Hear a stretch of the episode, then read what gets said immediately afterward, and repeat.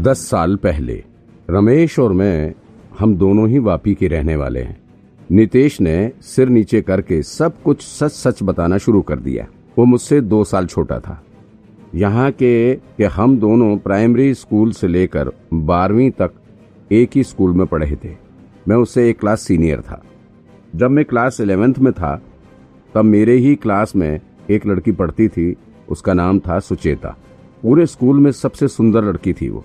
School के बहुत से लड़के उसके पीछे पड़े हुए थे। मैं भी उसे बहुत लाइक करता था। काफ़ी कोशिश के बाद वो मुझसे बात करने के लिए तैयार हुई। बाद में हम दोनों काफ़ी अच्छे दोस्त भी बन गए थे। रमेश भी सुचेता के बहुत पीछे पड़ा था। लेकिन सुचेता ने उसे जरा सी भी घास नहीं डाली। रमेश इस बात से चिढ़कर सुचेता के बारे में झूठी अफवाह फैलाकर उसे बदनाम करने लग गया। उसने पूरे स्कूल में घूम घूम कर सबसे कहना शुरू कर दिया कि सुचेता के साथ मैं सो चुका हूँ। उसके शरीर में यहाँ यहाँ तिल है। और भी ना जाने कितनी गंदी बातें वो फैलाने लगा। स्कूल के सारे स्टूडेंट्स के बीच उसने सुचेता को बदनाम करके रख दिया था। सुचेता इन सब बातों में इतनी ज़्यादा आहत हो गई थी कि उस बेचारी ने खुद को ही खत्म करने का फैसला कर लिया था। वो तो अच्छा हुआ कि एन मौके पर उसके पापा वहाँ पहुँच गए, वरना उसने तो अपने आप को फंदे से टांग ही लिया था। नितेश के चेहरे पर गुस्से और दुख का भाव देखा जा सकता था।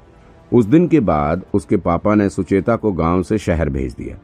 वो अपनी पढ़ाई छोड़कर यहाँ नौकरी की तलाश में आ गई। शुरू में तो मेरे और सुचेता के बीच सब कुछ ठीक चल रहा था। लेकिन बाद में जब मेरे बाप को सुचेता के बारे में पता चला तो उन्होंने मुझे उससे दूर रहने के लिए मजबूर करना शुरू कर दिया।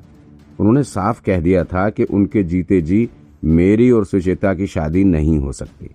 इसके बाद मैं और सुचेता एक दूसरे से दूर होते चले गए। बाद में मैंने सुना कि सुचेता शहर में जाकर किसी हॉस्पिटल में नर्स का काम करने लग गई। नितेश ने गुस्से से भरे लहजे में कहा, अगर उस कमीने रमेश ने ये सब कुछ ना किया होता तो ये सब ना हुआ होता। और आज सुचेता और मैं साथ में होते। उसने हमारी खुशी छीन ली थी। उस कमीने को तो मरना ही था। ओ तो इसलिए तुमने रमेश को मारा था। नैना ने कुछ सोचते हुए कहा। वो नितेश से पूछना चाहती थी कि आखिर उसने इतने दिनों के बाद रमेश का मर्डर क्यों किया? लेकिन अभी वो नितेश से ये सवाल नहीं कर सकती थी, क्योंकि नितेश को किसी तरह से अपने जाल में फंसाकर वो उससे सब कुछ उगलवा रही थी। अगर वो उससे ऐसे सवाल कर देती तो फिर नितेश को लगता कि उसे फंसाया गया है। फिर आगे नितेश ने बोलना शुरू किया। उस दिन काफ़ी बारिश हो रही थी, इसलिए मैंने रेनकोट पहना हुआ था।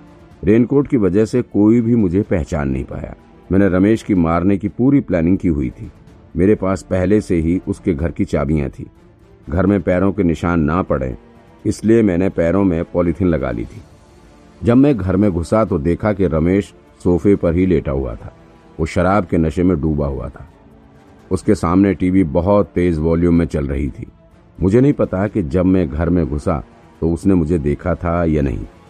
इसलिए सीधे ही मैंने जाकर उस पर चाकू से हमला कर दिया। मैं खुद काफ़ी डरा हुआ था। इसलिए मैंने बिना कुछ देखे समझे रमेश के शरीर में अनगिनत बार चाकू से हमला करता रहा। तब तक उसके शरीर में चाकू घुसाता रहा, जब तक कि वो मेरे हाथ से वो चाकू छूट ना जाए। इसके बाद मैं चुपचाप वहाँ से बाहर निकल आया। सीसीटीवी फुटेज में वो रेनकोट वाला आदमी मैं ही हूँ। नैना कुछ सोच में पड़ी हुई थी। शायद उसे कुछ अजीब लग रहा था। मैडम, नितेश ने आगे बोलना शुरू किया। आज के दिन के लिए तो मैं उसी दिन से तैयार बैठा था, जब मैंने रमेश सावरकर का खून किया था। हर दिन मैं सोचता था कि ये आज मेरा आखिरी दिन है। आज मैं पकड़ा जाऊँगा, लेकिन हमेशा बचता रहा। शायद इसी वजह से पिछले दस साल से मैं अपनी ज़िंदगी बहुत निडर होकर जी रहा था। मैं निडर होकर अपना बिज़नेस कर रहा था। खूब इन्वेस्टमेंट किया और पैसे भी खूब कमाए। मैं इन दस सालों में कई बार पुलिस स्टेशन आ चुका हूँ। बहुत बार पकड़ा गया, लेकिन कभी भी रमेश के मर्डर को लेकर मुझसे पूछताछ नहीं हुई। इस बार भी आपने जब मुझे पकड़ा तो भी मुझे लगा कि इस बार भी मैं आसानी से एक दो दिन में छूट जाऊँगा। लेकिन खैर छोड़िए, अब इन सब बातों का क्या मतलब? इंसान जो कुछ भी करता है, उसका अंजाम तो उसको भुगतना ही पड़ता है। ओके। विक्रांत ने अपनी नोटबुक बंद कर दी और फिर वो उठ खड़ा हुआ। नैना, अब रमेश सावरकर का मर्डर केस सॉल्व हो चुका है। मुझे अपने स्टेशन पर इसकी सारी रिपोर्ट भेजनी है। मैं अभी निकल रहा हूँ। तुम प्लीज़ नितेश को डीएन नगर स्टेशन पर शिफ्ट करने का इंतज़ाम कर दो। जा रहे हो अभी? अभी पूरा सच तो बाहर आने दो। नैना ने विक्रांत को बैठने का इशारा किया। दस साल पहले तुम्हारी पत्नी मीरा अग्रवाल का मर्डर भी इसी तरह से बेड पर ही हुआ था। उसके बारे में क्या जानते हो? नैना ने नितेश की तरफ़ देखते हुए पूछा।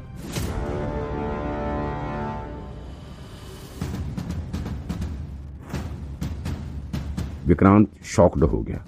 उसे नहीं पता था कि नितेश दो मर्डर केस में सस्पेक्ट है। अब उसे समझ आ रहा था कि नैना ने नितेश को इसी मर्डर केस की जाँच के लिए उठाया था, और उसने विक्रांत की मदद भी इसीलिए की थी क्योंकि वो खुद एक मर्डर केस पर काम कर रही थी। जब रमेश का मर्डर हुआ था, उसके एक महीने अंतराल के बाद ही तुम्हारी वाइफ मीरा अग्रवाल का भी मर्डर हो गया था, और मीरा को भी ठीक वैसे ही मारा गया था, जिस तरह से रमेश को मारा गया था। दस साल से मीरा के कातिल को भी आज तक पकड़ा नहीं जा सका है। उसे भी बेड पर पड़े पड़े चाकू से घोंप कर मारा गया था। तुम्हारी वाइफ का मर्डर हुआ था। उधर उस औरत के पति का मर्डर हुआ। अब तुम सच सच बताओ, तुम्हारा उस औरत के साथ क्या रिलेशन है? इन दोनों मर्डर का आपस में ज़रूर कुछ न कुछ कनेक्शन है। बिना देरी किए, यानी जल्दी से सब कुछ बता दो, नैना ने नितेश से कहा। अब विक्रांत को समझ आया कि उसने तो बहुत बड़ा मर्डर केस सॉल्व किया है। उसने एक नहीं, बल्कि दो मर्डर केस सॉल्व करने में सफलता पाई है। अभी नैना जिस औरत की बात कर रही है, बेशक वो अनीता सावरकर ही है। अनीता के ही पति रमेश सावरकर का खून नितेश ने किया है। लेकिन क्या अनीता का भी उस मर्डर केस में कुछ हाथ है? और क्या ये वापी पुलिस स्टेशन वालों ने मीरा को पहले भी गिरफ़्तार किया है? विक्रांत को अब लग रहा था कि ना जाने क्यों शुरू से ही उसके मन में ये बात उठ रही थी कि अनीता सावरकर का रमेश के मर्डर केस से ज़रूर कुछ ना कुछ लेना देना है। और क्या ये वापी पुलिस स्टेशन वालों ने अनीता को पहले भी गिरफ़्तार किया है? विक्रांत को अब लग रहा था कि ना जाने क्यों शुरू से ही उसके मन में ये बात उठ रही थी कि अनीता सावरकर का रमेश के मर्डर केस से ज़रूर कुछ ना कुछ लेना देना है।